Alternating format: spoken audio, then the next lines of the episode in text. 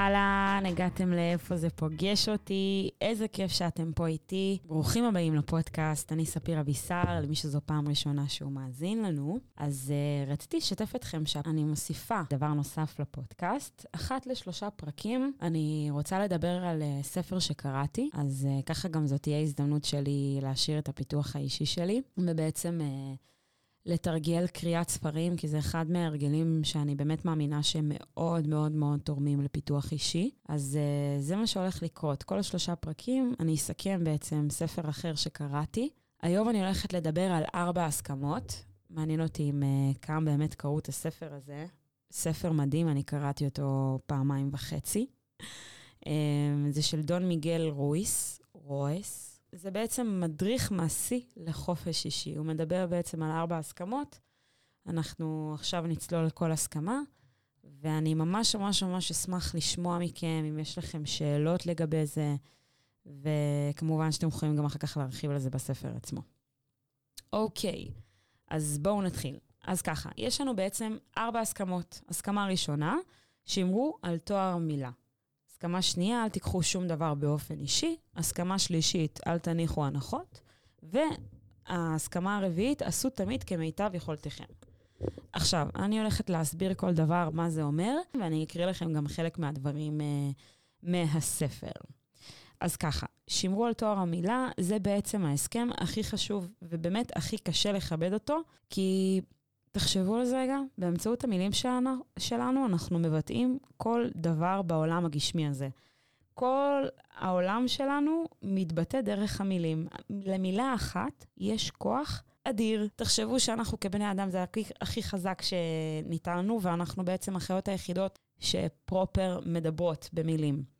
אז תחשבו כמה כוח ועוצמה יש במילים, שזה ממש כמו חרב פיפיות, כן? זה יכול להיות חלום או סיוט, וזה בדיוק מה שהוא מדבר עליו. מה זאת אומרת? למילים יש עוצמה רבה, ואנחנו יכולים או לשנות או להרוס חיים של מיליוני אנשים. מה זאת אומרת? תחשבו עכשיו, בקטע רע, תחשבו על תקופת הנאציזם.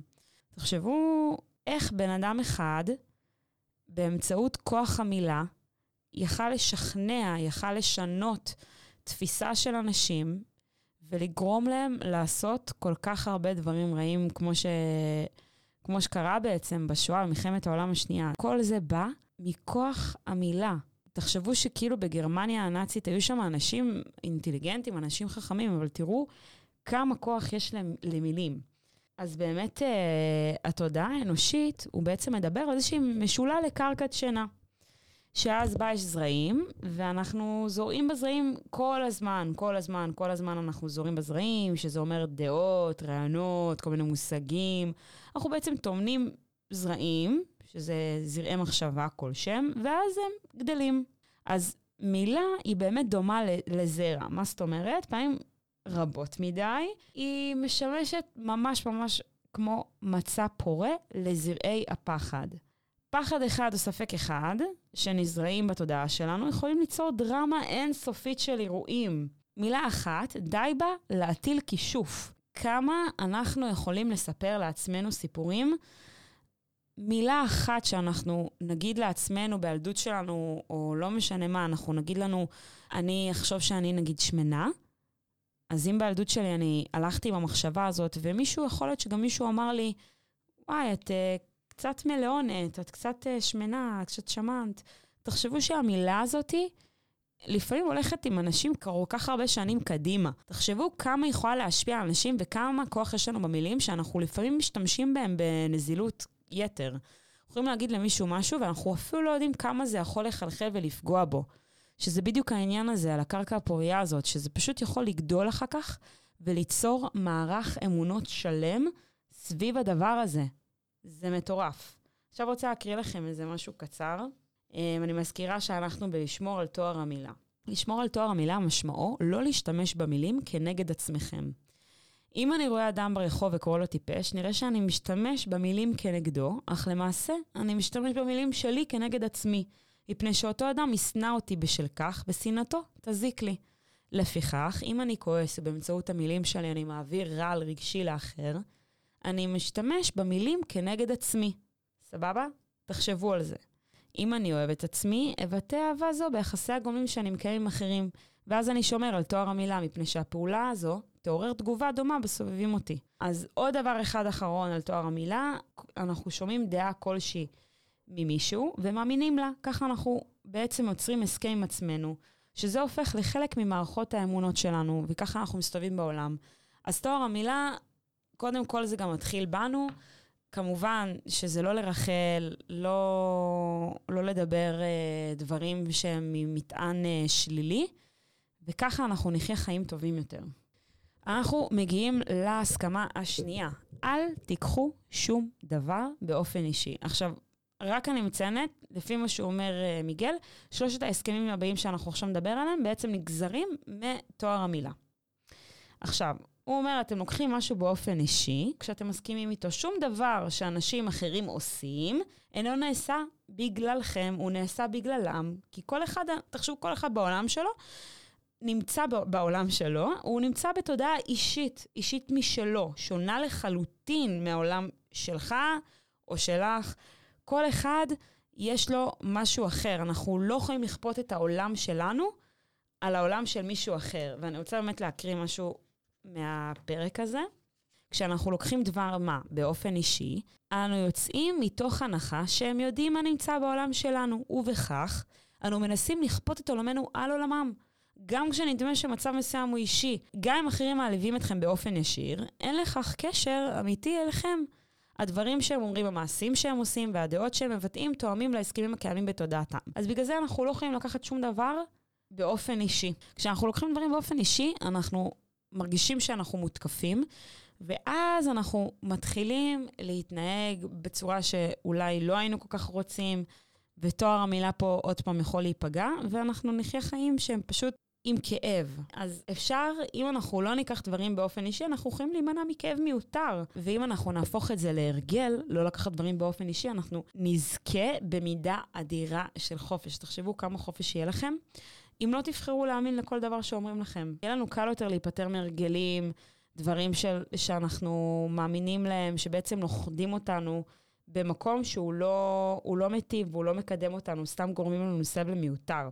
אם אנחנו ניפטר מזה, אנחנו ניפטר מ-75% מההסכמים שגורמים לנו להישאר לכודים. אנחנו לא נצטרך לשאוב כוח וביטחון ממה שאחרים אומרים או עושים. לא יהיה משהו חיצוני, זה יבוא מאיתנו. אז בגלל זה שום דבר אנחנו לא לוקחים באופן אישי, ואנחנו אחראים על כל הדברים האלה. אז בעצם זה שאנחנו לוקחים דברים באופן אישי, זה גורם לנו להישאר בהרגלים מסוימים. אוקיי, אנחנו עוברים להסכם השלישי, אל תניחו הנחות. אנחנו הרבה פעמים מניחים הנחות, ואנחנו מאמינים שזאת האמת. כי אנחנו לא מסוגלים, המוח שלנו כל הזמן לא מסוגל להיות במצב שהוא ללא ידיעה מסוימת. עכשיו, הידיעה הזאת לא חייבת להיות אמיתית או לא, כן? אבל עצם ההנחה, זה פותר אותנו מהחיפוש הזה. אז זה הסכם לא פשוט, אבל פשוט לא להניח. אנחנו כל הזמן מניחים מה שאחרים עושים או חושבים, ואז אנחנו לוקחים בעצם את הדברים שלהם באופן אישי, אנחנו מאשימים אותם, ואז אנחנו גם מפיצים כמו רעל רגשי כזה דרך המילים, זה בדיוק מה שהוא מדבר עליו. בעצם הוא מדבר על זה שהנחת הנחות, נגיד, במערכת יחסים, זה יוצר המון המון המון בעיות. אנחנו מניחים דברים מסוימים מהבני זוג שלנו, אנחנו מניחים את זה שהם יודעים מה אנחנו חושבים, ושאין לנו בכלל מה, אין לי צורך עכשיו להגיד לו מה אני רוצה, כי הוא יודע מה אני חושבת, אני לא צריכה לבטא את זה במילים. והוא יודע, אז הוא ינהג לפי הציפיות שלי, כי הוא מכיר אותי כבר המון זמן, אז הוא יודע מי אני, אז זה לא נכון. כאילו, זה אחת הטעויות הכי גדולות שאנחנו עושים. איך אפשר לפתור את זה? איך אפשר להימנע מזה? אנחנו פשוט יכולים לשאול שאלות. אז כמו שאמרנו, אנחנו מניחים הנחות, כי זה באמת נותן לנו, התשובה שאנחנו נותנים לעצמנו, זה נותן לנו ביטחון ושקט. ככה אנחנו לא מחפשים תשובות, יש לנו ביטחון. ואנחנו באמת מניחים שכולם רואים את החיים כמו שאנחנו רואים אותם, ואז זה מה שקורה. אז הדרך למנוע את כל ההנחת הנחות זה לשאול שאלות. ביום שבו תחדלו להניח הנחות, התקשורת תהיה הרבה יותר נקייה וברורה, היא תהיה נטולת רעל רגשי, מה שיגרום לשמור על תואר המילה. לא יהיו סכסוכים, יש לנו פשוט הרגל להניח, כי זה יותר פשוט. אבל אה, אין סיבה, זה סתם אה, גורם לנו להמון תסכול ומרמור, וזה פשוט מיותר. אני יכולה לספר שאני באמת, אה, היה מישהו בסדנה שהייתי בה, ואז אה, נסעתי על האופנוע, ואז ראיתי אותו. ואז אני אומרת לו, היי, מה קורה? כזה בהתרגשות, כי וואלה, ראיתי אותו מחוץ לסדנה, יש קטע כזה שזה פשוט מרגש. לא ברור למה שאנחנו נתקלים באנשים ממסגרות שונות, לא משנה. בקיצור, היינו שתינו, שנינו עם הקסדות של האופנוע, אז אמרתי לו, היי, מה קורה? ראיתי שהוא היה ממש קר אליי, אמרתי לו שלום וזה, ובוא נגיד שהוא לא התלהב כמוני לראות אותי, וכזה הרגשתי שהוא, אני אומרת לו, מה קורה? חשבתי שהוא מתעלם ממני, ואמרתי, וואי, איזה, איזה מניאק. טוב, והמשכתי לדרכי, ואז הסדנה, יום למחרת, אני אומרת לו, מה, למה לא, למה לא ענית לי? אמרתי לך כזה, היי, מה קורה? מה, לא, מה, לא זיהית שזאת אני? יש מצב שלא זיהית שזאת אני? הוא לא, דווקא אני ממש התרגשתי לראות אותך, אני לא הבנתי למה את לא עונה לי. בקיצור, סתם אי הבנה, ואין סיבה. אין סיבה שזה יקרה, אנחנו יכולים למנוע את זה אם פשוט נשאל שאלות. לפעמים זה באמת צריך אומץ, וזה לא פשוט לשאול שאלות, אבל מה אכפת לכם? אתם תחיו חיים נטולים סטרס, דרמות, די, אין, אין צורך בזה. טוב, אנחנו עוברים להסכמה הרביעית, עשו כמיטב יכולתכם. זה בעצם uh, קשור לתוצאה לפועל של שלושת ההסכמים הראשונים. מה זאת אומרת מיטב יכולתכם? ללא קשר לזה, נגיד אם עכשיו אני חולה, מיטב יכולתי בזמן שאני חולה. מיטב יכולתי בזמן שאני אנרגטית ובריאה, ונגיד בבוקר, אם אתם אנשים של בוקר. אז תמיד תשתדלו לעשות את הכי טוב שלכם. עכשיו, מה זאת אומרת את הכי טוב? אז הוא אומר ככה, אם תשתדלו מדי להגדיל ולעשות מעבר למיטב יכולתכם, אתם תבזבזו אנרגיה רבה ממה שדרוש, וזה לא, וזה לא ייגמר וימשיך. אם אנחנו מגזימים בעשייה, אנחנו מחלישים את גופנו, ואז אנחנו פועלים נגד עצמנו. עכשיו, לצד השני, אפשר לדבר על זה שאם עכשיו אנחנו באפס עשייה, אנחנו כל הזמן מול הטלוויזיה, לא עושים שום דבר, רק מתבטלים, אז ה... ולא עושים כמיטב יכולת... יכולתנו, אז בעצם יעלו פה תסכול, תהיה שביתה עצמית, שהיא תחמיר, יהיה המון רגשי אשמה וחרטה, וככה, אם אנחנו נעשה מיטב... את מיטב יכולתנו, לא תהיה לנו סיבה לשפוט את עצמנו.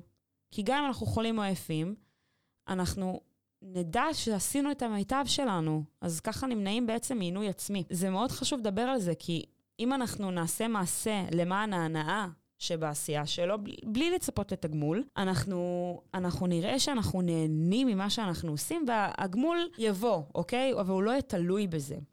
אז אם באמת עושים כמיטב יכולתנו, אנחנו באמת נהנה מהחיים בצורה טובה יותר, אנחנו לא נחווה שעמום, ואנחנו נרצה לעשות, לא כחייבים. וזה ככה גם לא יהיה לך הרטות בדיעבד, איך לא עשיתי את זה. כי אנחנו תמיד נגיד לעצמנו, טוב, עשיתי את המיטב לאותה סיטואציה. ואז גם אנחנו נחיה בלי להסתכל כל שנייה לאחור ולהגיד, יואו, איך לא עשיתי ככה וככה. זה ישחרר אותנו. הוא מדבר על זה שאי עשייה, היא בעצם הדרך שלנו להתכחש לחיים האלה. מה שחשוב זה עשייה. יכול להיות שיש לנו מלא מלא מלא רעיונות בראש, אבל אנחנו לא נפעיל אותם. אז אם לא יהיו תוצאות, לא יהיו תוצאות ולא יהיו תמורות. אז צריך לשחרר מכל הדברים שעברנו, לא. לא להתעלות בעבר, לחיות את ההווה, את הכאן ועכשיו. ולעשות תמיד את המקסימום שאנחנו יכולים. ומה זה אומר? זה אומר שגם אם אנחנו עכשיו בהסכם של תואר המילה, הנה, עכשיו אנחנו נגיד נרחל על בן אדם מסוים, או אנחנו נדבר לא יפה לעצמנו, זה קורה. אני צריכה לצאת מנקודת הנחה שאני עושה את הכי טוב שלי. ואם זה קורה, זה קורה, לא צריך לשפוט עכשיו ולהתייסר על זה שהיה... צריך לצאת מנקודת הנחה שאני עושה את הכי טוב, ובאמת לעשות את הכי טוב ולהתקדם הלאה ולשפר. אפשר לתקן, זה היופי. אז תחשבו שכל פעולה בחיים שלכם היא פעולה שחזרה על עצמה. מה זאת אומרת? כל דבר שלמדנו זה באמצעות פעולת החזרה. תחשבו שהתרגול זה מה שהופך את האדם למומחה. מה זאת אומרת? תחשבו עכשיו על לכתוב, תחשבו על נהיגה, ואפילו ל- ללכת. זה פעולות שעשינו באמצעות חזרה של שוב ושוב ושוב. מה זה אומר? זה אומר שאין צורך לשפוט את עצמנו. להרפות, לא לסלוח לעצמנו, אוקיי, עכשיו לא הצלחתי, סבבה, לשחרר, אני אצליח בפעם הבאה. אבל לעשות כמיטב יכולתנו לשאר ההסכמות, וזה בעצם הדרך חיים שהוא מציע. זה ארבע ההסכמות האלה. כמובן שזה רק uh, ממש בסיכום כללי, הספר הזה זה מרתק, והוא מדריך לחיים, אני כל כמה זמן קוראת אותו. והוא ספר כיפי, זה, זה 110 עמודים, ומה שכיף שאני קוראת לו זה ספרי טיסה. למה? כי זה בכל טיסה הכי קצרה, אתה יכול לתקתק את הספר הזה, וזה ממש כיף, כי הוא גם לא תופס יותר מדי מקום. בקיצור, חברים, אני מקווה שהפקתם ערך. תודה רבה שהייתם איתי. זה ממש מרגש לעשות את הפודקאסט גם לבד. זו אווירה גם כיפית, אני ממש שמחה על ה... על העניין הזה. אם יש לכם הערות או דברים שאתם רוצים uh, לשאול, תרגישו חופשי. ואם יש לכם ספרים שאתם uh, חושבים שקשורים להתפתחות אישית, אני ממש אשמח שתמליצו לי, אני תמיד uh, נהנית מספרים חדשים. וזהו, שיהיה לכם אחלה שבוע, שנה מדהימה. נתראה בפרק הבא.